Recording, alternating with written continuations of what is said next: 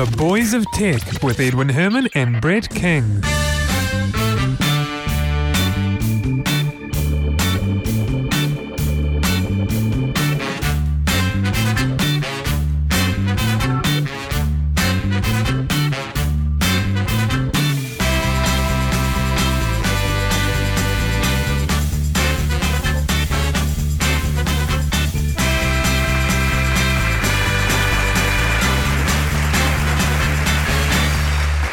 Everybody. Nice to have you along for episode number 38 of The Boys of Tech for Monday, the 12th of October, 2009. Hosting the show, I'm Edwin Herman, and as usual, Brett King. Welcome. Howdy.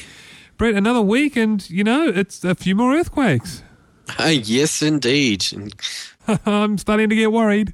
I really am. Did you feel the one here in Wellington a couple of nights ago? Um, yes, yes, I did. I couldn't help but think of the, the other earthquakes when that happened, but it was only a 4.8. this is still a pretty big shook the shook the foundations of the house I was in. That yeah, that, that did here as well, but uh, yeah, it could have been worse, I guess. Hey, uh, normally the Nobel Prize is not something that would feature on the show, but this time round, the 2009 Nobel Prize for Physics has gone, in fact, two ways. Charles Kao, formerly Vice Chancellor of the Chinese University of Hong Kong in the 1960s, made it possible for the world to talk via the light inside optical fibers, and he's the one. You know, he's one half of the the prize winner. Oh, brilliant. Yeah, so basically, without without his uh, you know technology that developed at his institute, uh, we we wouldn't have the internet we have today. Oh no, we wouldn't. We had wouldn't have a lot of things that we have today. Think of the number of things which either involve information passing through these cables in, you know, whether it be the internet, where there's a big fat wad of these cables laid somewhere connecting all the computers together, or just the, the, the fiber channel that's used within different machines to transfer information from one part of the machine to the other part of the machine to make it do things. It's without this, without that technology, um, we wouldn't have all kinds of things. You wouldn't have crystal clear, crisp audio from your, you know, home entertainment system without that nice optic cable. Yeah, it's it's definitely a huge advancement in technology. In fact, I didn't re- realize it was back in the 1960s that this was actually developed. No, Didn't it was. I I did was- not think it was that long ago. The other half of the prize has gone to Willard Boyle and George Smith jointly at Bell Labs in New Jersey in the US uh, for the invention of the CCD image sensor chip. So basically, the technology that's given rise to today's digital cameras. Yes. So we wouldn't really have the, the cameras that we have today without that technology. So that's that's Nope. brilliant. It is indeed. They're well deserving of their the parts they played in two crucial creations. Alrighty, now the Brett, you're going to have to help me out on this one because there's a story out there this week about Wii balance boards being used in airport security. Now, what? tell me, what is a Wii balance board? But in- Um, something to do with Wii the- balance boards are used in as part of um, what's called Wii Fit. So if anybody's got a Wii and they've bought the Wii Fit package, which is a fitness package, so different sorts of fitness games, and they use what's called the Wii board, which is a like a little step stepping board that you put on the ground. It connects to your Wii and you use it when you're doing Wii Fit. So how are they going to be using them, Edwin? Well, they, they're going to play games at the airport, uh, of course. What else? Obviously. no, well, no. The idea is they've got some smarts that hook up into to, you know, to the Wii balance board to detect people who are fidgeting. Uh, it's going to. Do, I don't know how it's going to do this, but they reckon that they're going to use sensors to detect heart rate, uh, shifty eyes, and so on.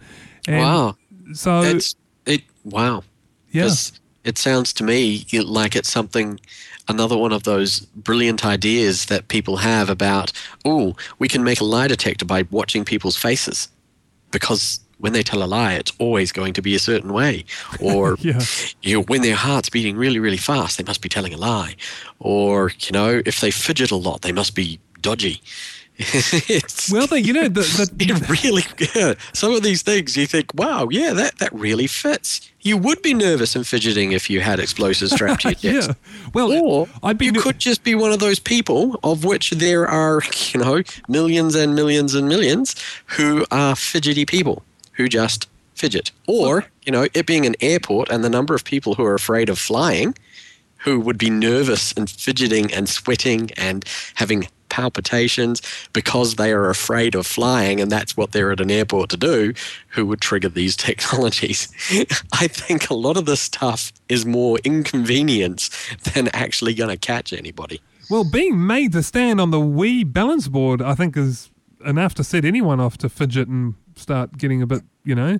Yeah. Like, you know, you're going to have to stand really still. That's what's that's what you're going to be thinking, and that's going to obviously have the counter effect of you know because you're going to try and overcompensate. And know, they're, they're- serious about this. They've spent twenty million, or they're going to spend twenty million dollars. This is the U.S. Department of Homeland Security, uh, and part of that goes to the you know the Wii balance board project. It's weird. Ah, and I thought they were spending these multi millions of dollars to have these weird vacuum tunnels you go through and it's, you know, sucks up the air and can determine whether or not you've got some sort of explosive on you. Yeah, I hadn't heard about that. Massive fine traces can detect, you know, parts per million, parts per whatever. Oh, like of the tiny, tiny fractions of explosive signatures when it sucks out the, the, the yeah, like a big hoover. You walk through a big hoover and it sucks off dust and vapors that are coming off you. And if you've got any explosives, it's supposed to pick them up. I thought they were doing that. That something is not going to be intrusive. You just walk through it. I thought that was going to be a brilliant idea. Well, you wouldn't want to combine the two. Now because, they're going to have a Wii balance board and yeah. what? well, Brett, you definitely wouldn't want to combine the two because you'd be forever trying to keep your balance on this balance board while this wind is rushing past you. It just wouldn't work. yes, no, that wouldn't work. That wouldn't work at all. I think they're going to get far more false positives from the Wii balance board and trying to do sensors to track whether or not you're nervous and fidgety, and than they are going to catch actual people trying to perpetrate crime. I have a feeling you might be spot on, actually. But uh, look, that's well, the, you know, I tell you what, airports are now going to be very interesting to travel through. It's going to, you know, there's so many hoops to jump through. It's almost going to be like an obstacle yeah. course. Well, it's it's already proven to be a bit of an obstacle, as one of the um, one of the rumors circulating. Uh, uh, just taking a segue outside of technology, precisely for the moment, about the selection of Rio de Janeiro as the new as the you know after London host of the Olympic Games. The reason they didn't choose Chicago was it is rumored to be that the process of going through the airports and customs to get into America is so imposing that it deters people from wanting to turn up. And because the Olympic Games is a big tourist draw and the going through an American airport is very anti-tourist, it's one of the the rumor is it's one of the big reasons why Chicago, who had a was a strong contender, missed out. It's hard to know if that was really one of the reasons, but it wouldn't surprise me because it is pretty. You know, I I remember going through the US when when they just introduced fingerprinting. I think it was. Yeah, so I had to put you know put your finger there and wait there for a second, get your photo taken. Yeah, as you say, there are flow-on effects, and and you know, if this rumor is correct, I mean that would be uh, a perfect example of of that. So, Yeah. when was the last time you travelled to the US? Uh, before all of this happened, before 9 11, and the implementation of all of these get in your face, over the top security measures. I haven't been back, and one of well, one of the big reasons that I've not gone back through the United States is because of that. Even if you're in transit, you have all of these invasions of your privacy and your picture taken and fingerprints taken and God, what's going to be next? You're going to have to submit a, you know, a, a verified history of who your ancestors are. You're going to have to give blood so that they can uh, identify you by DNA. What's going to be next? It's It's ridiculous. One of my former colleagues was in transit in, I think it was LA actually. And so he hasn't entered the country. He was in transit and in that transit area for quite a long time. He was bored, so he was sort of wandering around and sort of pacing up and down. Eventually, he got carted away and questioned by security because they thought he was dodgy because he was pacing up and down. They thought he was some nervous person with something to hide. yeah. Oh, obviously, they expect people waiting in transit lounges for hours on end to sit and do nothing in a chair, if you can find one, It's crazy, isn't it? and do nothing. Because I'm sure if he twiddled his thumbs, they would have asked him, Hello, sir, can you come with me? And don't mind me while I slip on this rubber glove.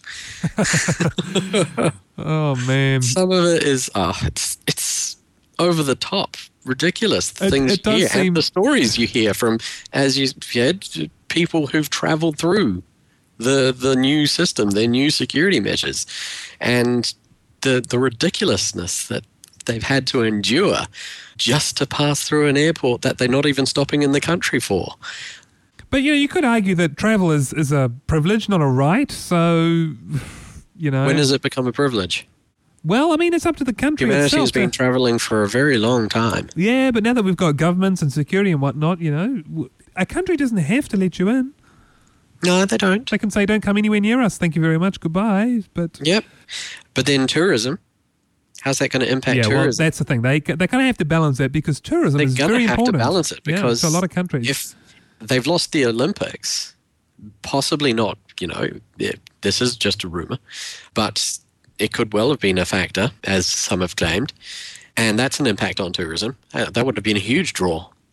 Now, Google's got a new offering for us. It's called Google Native Client. They abbreviate it to NaCl, which is also the chemical formula for salt, incidentally. I don't know if that means anything. But anyway, what is Google Native Client? It's a web client side technology, kind of similar to, you know, at the moment we've got Flash and JavaScript and um, Silverlight. They all run client side. Now, that's exactly what Google Native Client does, but as its name suggests, it runs natively. So it's natively compiled x86 code as opposed to having to have a runtime environment or, or an, an A interpreter. virtual machine. Yeah, or a Yeah. virtual. Yeah. So this, what it means is that we can run client-side code a lot faster and a lot more efficiently than anything else out there at the moment. Hmm.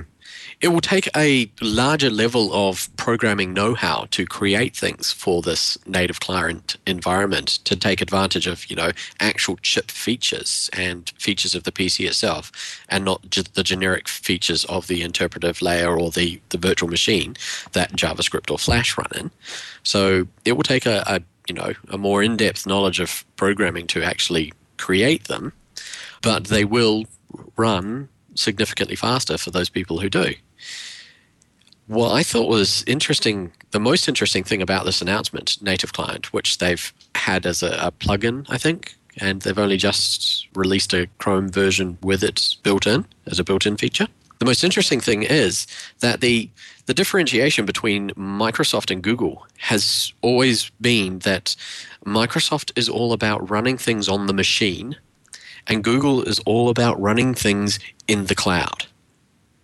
And this is like a big sidestep for Google It is, into going, well, we want everything to run in the cloud on servers outside, but we've now come to realize that for most of the people in the world, the web is slow.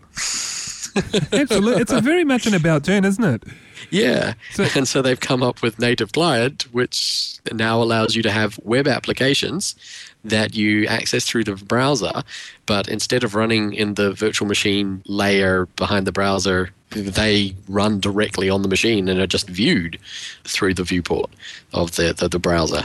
So, yeah, it is quite an about turn, I think. As you put it, it very much is an about turn. Very, very different to their usual philosophies.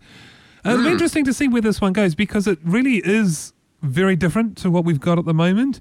It is. is. When you have something that's very different like this, it's kind of it makes it difficult for, for them to muscle in into the market. Uh, so it's it's going to be interesting to see what Google can do in terms of making inroads into into getting this thing popular and yeah, in use. yeah. getting it popular, getting it in use. Because the the beauty of JavaScript and Flash is the fact that they're so accessible. They're so easy to write. You don't have to know nitty gritty things about how to, you know, clear up memory cache in, in an Intel environment, or you know, what are the different extensions to access different parts of of the the different platforms. You just write the scripting, the, the little code snippets, and the, the virtual machine or the, the interpretive layer of the browser will, you know, take over all of the heavy lifting for you and do all of the other stuff. And you just do the, the light, the, the, the you know, the icing on the cake, and the, the flour is taken care of for you. And so it's way easier to do stuff. But, presu- but presumably they'd still release compilers and uh, a SDK, would they not? Yeah, but it's still a far more in-depth leap. You won't get the you know you won't get as many of the the backyard composers or, or people knocking together little web apps and things who are artists and that sort of stuff who aren't big programmers. They're not in depth. I'm going to go in and uh, you know code my own Quake game because I because I can. Uh, they are the I'm can use all of the Flash tools in Flash and the scripting to make all of these things do this stuff the button click, change color, different shapes, all that sort of stuff to run my little Flash game. They are completely different levels. You know, there are a bunch of proprietary web based apps out there that, that use ActiveX as a technology. I wonder if this is essentially trying to replace that. Yeah, yeah. It does sound more like that. Sounds very much like an yeah, like an ActiveX, but maybe done reasonably well. If it's Google, hopefully, maybe. well, hopefully, maybe. Um, they do have. It will be interesting to see exactly how their security model works and how secure it actually is, because that is one of the other things layers of protection you have when accessing things on the, the internet. Uh, we all know the internet is not a safe place to, to play. The, the you know the, the next website you go to might have something embedded in it which attempts to do something nasty. With all of with things like Flash and with the other ones, there's that extra layer of security. They can't access certain things. They can do certain things through, you know, flaws and exploits, but by default they're not supposed to have certain access to the, the system itself. Whereas things that run natively do because that's going to be the big concern, isn't it? Because it's it's run it's essentially a an application on your computer. yeah, it's just like running it's just like running the web browser itself, or just like running you know your install of Quake, which you've installed, or just like running Microsoft Office right off your computer. That's what it does. It's so a native. They have to have a pretty robust security model for this to remain safe because, yeah, people are going to want to poke holes in this. If at least, well, if it gets any traction, people are going to want to poke holes in this. That's for sure. Mm, definitely. Well, people are going to want to poke holes in it anyway because it's from Google. Well, yeah, that's true. Yeah. And even the even people who you know love the different Google things will test those things and try to poke holes in them to make them better. Yeah, it's what people do, isn't it? Now, in the US, the Federal Trade Commission, the FTC, is wanting advertisers to disclose any money or free products that they've given to bloggers as payment for their endorsement. So this is this is an important story for bloggers, an important story for podcasters. There are reviews out there in blogs and podcasts that favor certain products, and sometimes there's a reason for that. It's because they've you know, been given a, fr- a free product or yeah, a discount. They've either been paid off or they're one of those viral bloggers that have been set up purely as viral advertising to, you know, hype up somebody's product. So, what do you think about making making this a mandatory thing? You know, uh, advertisers having to disclose what was given or what discount was. I think it's a good idea.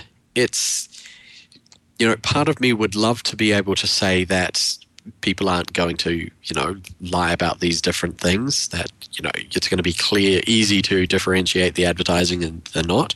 And generally, it is because anybody who's read a review uh, that is so over the top glowing about a product and it's relatively easy to pick up when there's somebody who's been paid to create this or they're just somebody for some reason who really loves something.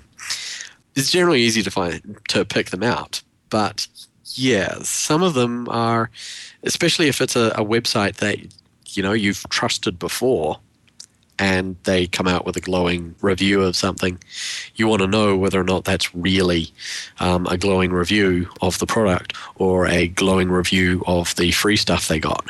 yeah, well put. Absolutely. You, so sometimes, as you say, you can pick up on these things. It's you know, any transparency is a good thing. That's that's the way I see it, anyway. Yeah, yeah.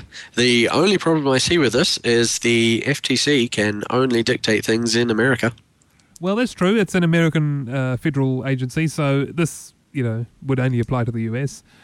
Only but, apply to the US and bloggers either within the US or possibly uh, they often get by by bloggers using US based systems. So if your blog is in the US, you might be fall under their jurisdiction.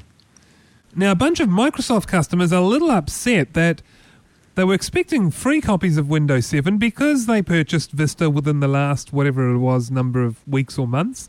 And since were, July. Since July, is that what it was? They were told they were going to get a free copy. Now, what's what it, it turns out that they're going to have to fork out some money. Uh, it ranges anywhere between about five and seventeen US dollars, depending mm-hmm. on the vendor. Now, the reason for this is that they're saying that the, the product is still free. You know, the, the CD with Windows 7 or the DVD with Windows 7 on it is free, yep. mm-hmm. but they still have to pay shipping and handling. Mm. And initially, you might think, well, fair enough, you know, it costs them to send it out. Yep. But the thing is, it does not cost 17 US dollars to ship a CD. We're not talking about a boxed copy with a manual. It doesn't cost $17 to ship that. No, no. You can see what's happening. You can definitely see what's happening here.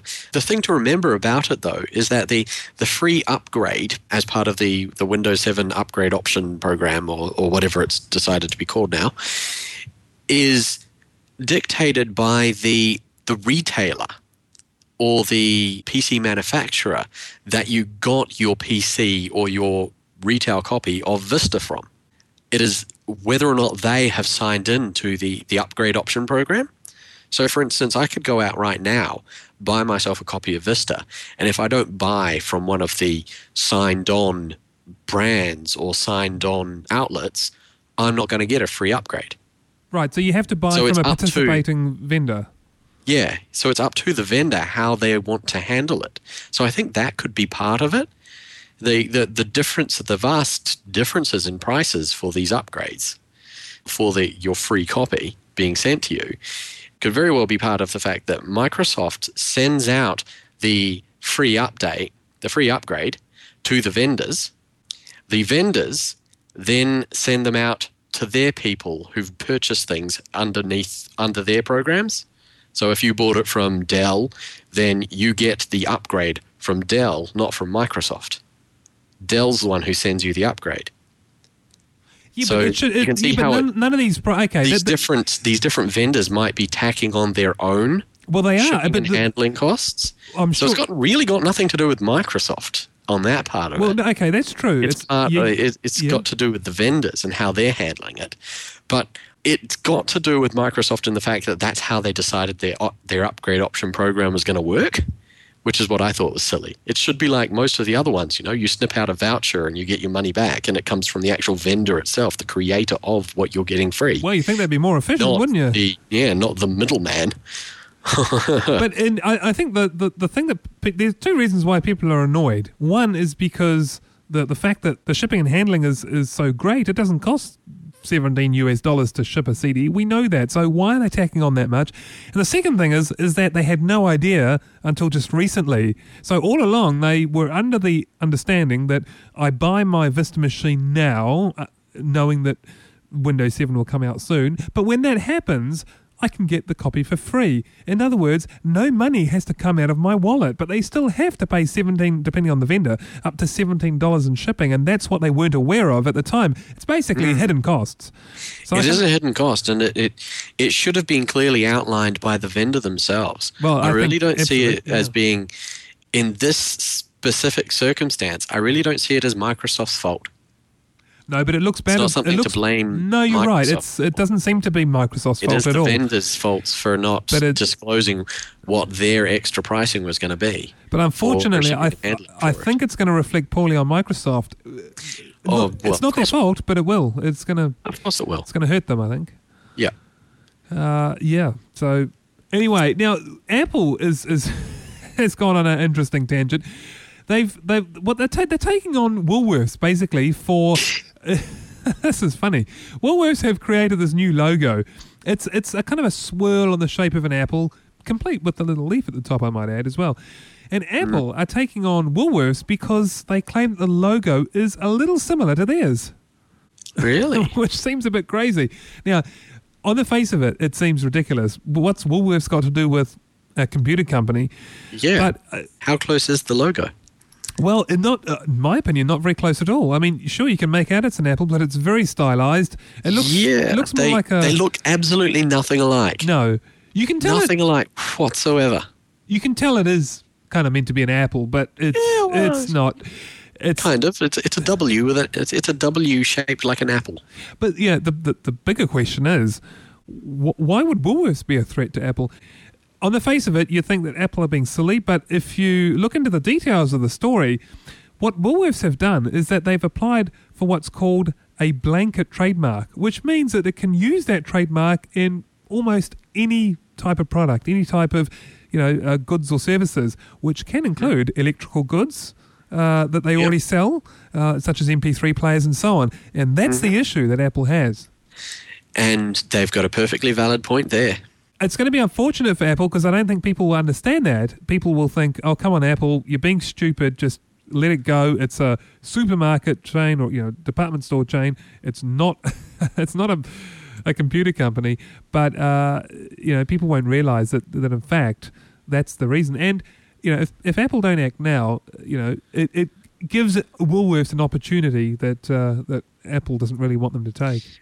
You can definitely see Apple's side of the fact that if Wool- Woolworths creates their own home brand stuff, Yeah, and then they have an iPod and they have player, their own home uh, brand MP3 player. electronic device, Yeah. and it happens to come in a, a white box with the the Woolworths Apple symbol on it. That's a little too close. yeah, absolutely. So Apple have mounted a legal challenge, and it's going to, I guess, have to play itself out in courts and, and see what happens. So that's the Woolworths Apple story done. Glad we got that one out of the road. oh, precisely. Now, speaking of lawsuits, Sony is being sued over some PlayStation 3 updates that were sent out that apparently bricks the consoles. Indeed, Turns them into giant bricks. they have they've done something which they've done in the past which actually admittedly a lot of different people have done different companies have done in the past they've put out a firmware update they do it all the time but this one doesn't seem like it should have really passed qa quality assurance stuffed up on this one so a lot of unsuspecting owners have turned on their PS3. PS3 has automatically gone off and said, "Oh, look, there's a firmware update. Better update." And a lot of people said yes, as you do. And then suddenly things started going pear-shaped. Some people had crashes, other bugs have started showing up, and for the very unfortunate, they now own rather expensive plastic, black, sleek, pretty looking bricks. Nice. PlayStation 3 version 3.0.0 firmware update. Isn't that a clue? Never update with anything 0.0.0 because you, you, you know it's not going to be right. Oh, indeed. And a little while after, came out with another firmware update, which Yeah, they did. fixed a 3.0.1. problems. Yeah. Yep. Fixed a lot of the problems other people were having. But unfortunately, once you have a brick, there is nothing you can do with it. Well, Sony want to charge Except- 150 bucks to get the problems fixed. Precisely. Yeah. The only thing you can do with your brick is send it to Sony and get Sony to unbrick it for you. For 150 bucks. I think that's a bit rich. 50 bucks. And that is a rip. It And- was their problem. They slipped out a firmware update which was dodgy, should not have been pushed out, and it has caused the bricking of their product. They sh- it should be on their own head and their own financial loss to unbrick those PS3s, And hence the lawsuit. and hence the lawsuit. Wow. I wouldn't want to be Sony right now. They they really dropped the ball this time. They did drop the ball on that one. Normally, these sorts of things don't go this far to the suing. After enough people complain about having to pay for unbricking, they generally just drop that practice for the time. Yeah, this time Sony are sticking to their guns, aren't they? But yeah, this time, this time it's had to go all the way to a, an actual full-on lawsuit. In fact, I think the last time we covered a story similar to this was when Seagate issued an update that effectively bricked the hard drives. So Yeah. you couldn't boot or do anything. No. that was nasty. yes. Well, I'm happy to relate that my PS3 is fine and and going well. Oh, so you didn't update? No, no, I've got the it updated to the latest one, but I didn't brick and I haven't noticed any issues. So did you put on 300 or 301? I don't know.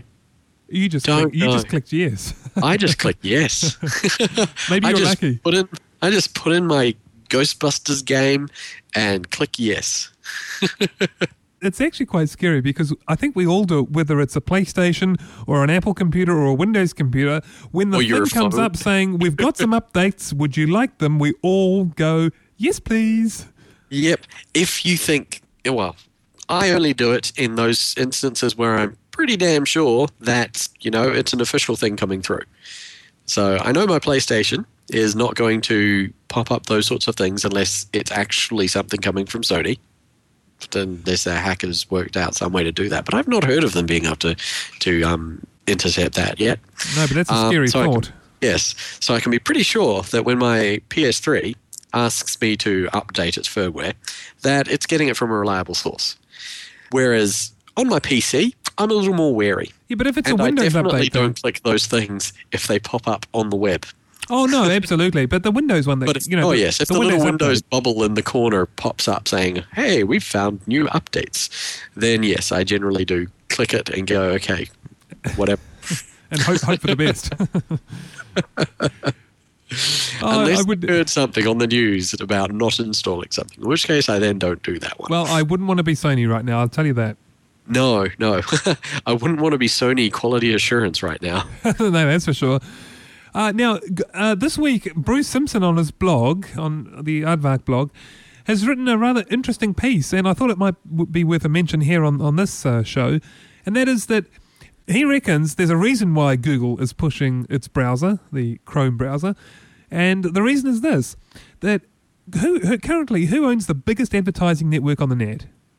Google, Absolutely, it's Google by a long because way. they just bought a big chunk of it. They, well, yeah, dou- doubleclick.net. So they want to protect that. And what's a very popular type of technology for delivering advertising on the web? Uh, Flash. Flash, absolutely. Now, what a lot of people are doing, as you're probably well aware, is installing Flash blockers. Now, Bruce's theory is that the reason for Google Chrome is that when if Google can basically make it number one, you know, we're talking, you know, 75, 80%, whatever, of the pop- net population using Google Chrome, they're going to make it such that you cannot install a Flash blocker. And that way, they're protecting their very own advertising network. Now, I got to just add again one more time that this is Bruce's theory. We don't know anything about the, you know, whether this is true. But what do you think about that?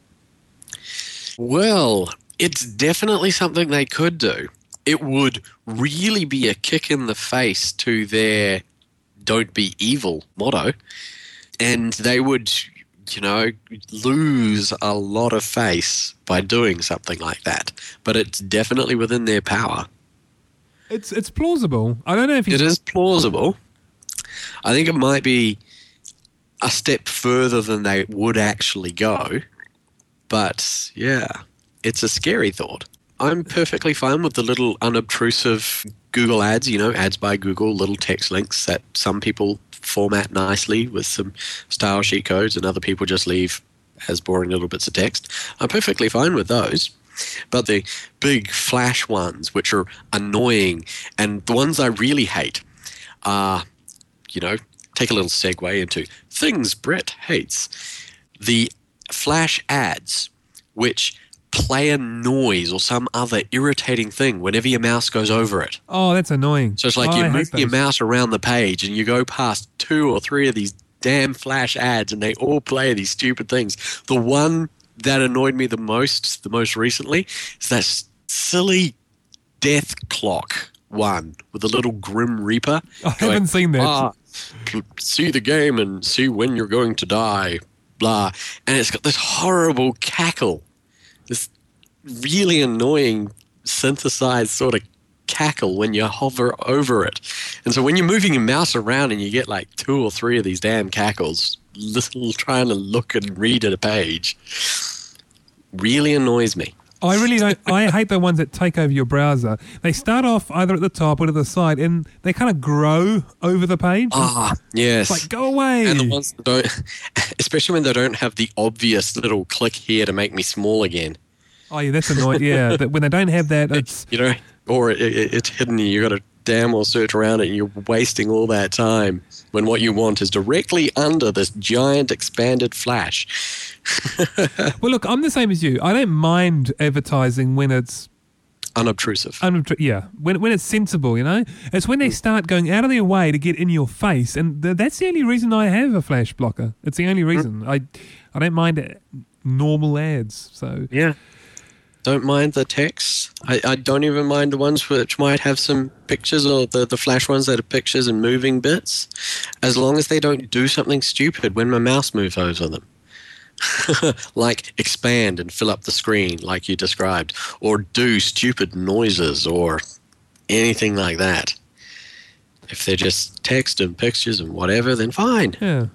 Well, you know, I go, going But back to this. get in my face about it. Absolutely. so coming back to this uh, Bruce Simpson story, you know, it's it's an interesting paradigm he puts forward. I hope he's wrong. It is. I hope he's wrong too, because it would be a sad day when Google does something that evil. Well put. Now, something else that's scary is that the director of the FBI, Robert Mueller, has stopped using internet banking on his wife's orders because she caught him almost falling prey to an email phishing scam. oh man, I laughed so much when I read that story. this is unbelievable. Uh, you would think the director of the FBI would be a little more clued up One would on think these so. sorts of things. One would think so. He almost got sucked into a scam, and now Almost got sucked yeah. into the scam. It was his wife. it's his wife. I've saved him. Said, yes. "No, don't. You're not using internet banking anymore. I thought that was brilliant. Step away from the internet." oh, it's a good story for entertainment value. That's look. I tell you what. It's he. He's, they've actually, you know, he could have kept this quiet. They've, you know, he's decided to talk about it, and I think that's kind of notable. I think, well, definitely. He's a high profile person in a very powerful position, and admitting to that even he can fall for these sorts of scams, and you should be wary. It's, yeah. well, I it think takes it's a good. guts to say that, doesn't it? Yeah, it definitely takes guts to say it, and it's a good eye opener for more people out there that these things are out there and you can fall for them. No And- matter and people how do, and, well, you know yeah. conscious about security as you may be, these things you can fall for if you don't really check. Yeah. You're going to admit that you've fallen for a phishing scam, no, not Nigerian knowingly. scam. No, no, none of I- those. Speaking of spam and scams, I, I am, you know, I am missing my Nigerian scams. Yeah, they seem to uh, have I tailed off a bit, haven't they? Yeah, yeah, they have. I have not received any offers of free large amounts of money in ages. Do you want me to send you one? I'll, write, I'll, doke. I'll write one, and in fact, it will be in proper English for the first time. Oh, but Oh, that'll stand out. have, you'll know. You're going to have to do it differently, though. You're going to have to. It's got to be proper. oh, okay. So I have to have the, if, the Paul it's, if grammar it's and fully grammatical, semantically done English, then I'm going to know it's not a scammer. okay, I'll do it properly. Where's my caps lock key? oh man, you gotta you gotta laugh when you see these things. You really do. I, I actually do read them sometimes oh, because yeah. it's actually quite funny. Scabs are actually really interesting. They're entertaining. They're quite, And all of the websites out there about people who've actually started having conversations with these scammers and getting them to do things to try and get the other person to do the money. Is yeah, but I've, I've read some stories where that can actually turn quite nasty. These guys do have Oh, links yeah, to. they are. It is criminal organisation. Yeah, you, you have to be very careful. you, you really, in fact, it's actually not advisable to do that at all. You really don't want No. to. The best thing to do is just ignore those things. But yes, Mm-hmm. you can read about people who have tried to bait a scammer. so, uh, but I, you know, it, you, if you do read more into to the the connections they have and what they're prepared to do, you, you'd want to be very careful. You don't want to do Yep. that. Piece of advice for this Mm-hmm. week. All right, well, those are our stories for this week. That pretty much wraps up episode number 38 of The Boys of Tech. Brett, thank you for hosting the show with me. Always a pleasure, Edwin. And we'll see you all again next week for episode number 39. Till then, take care. Bye bye.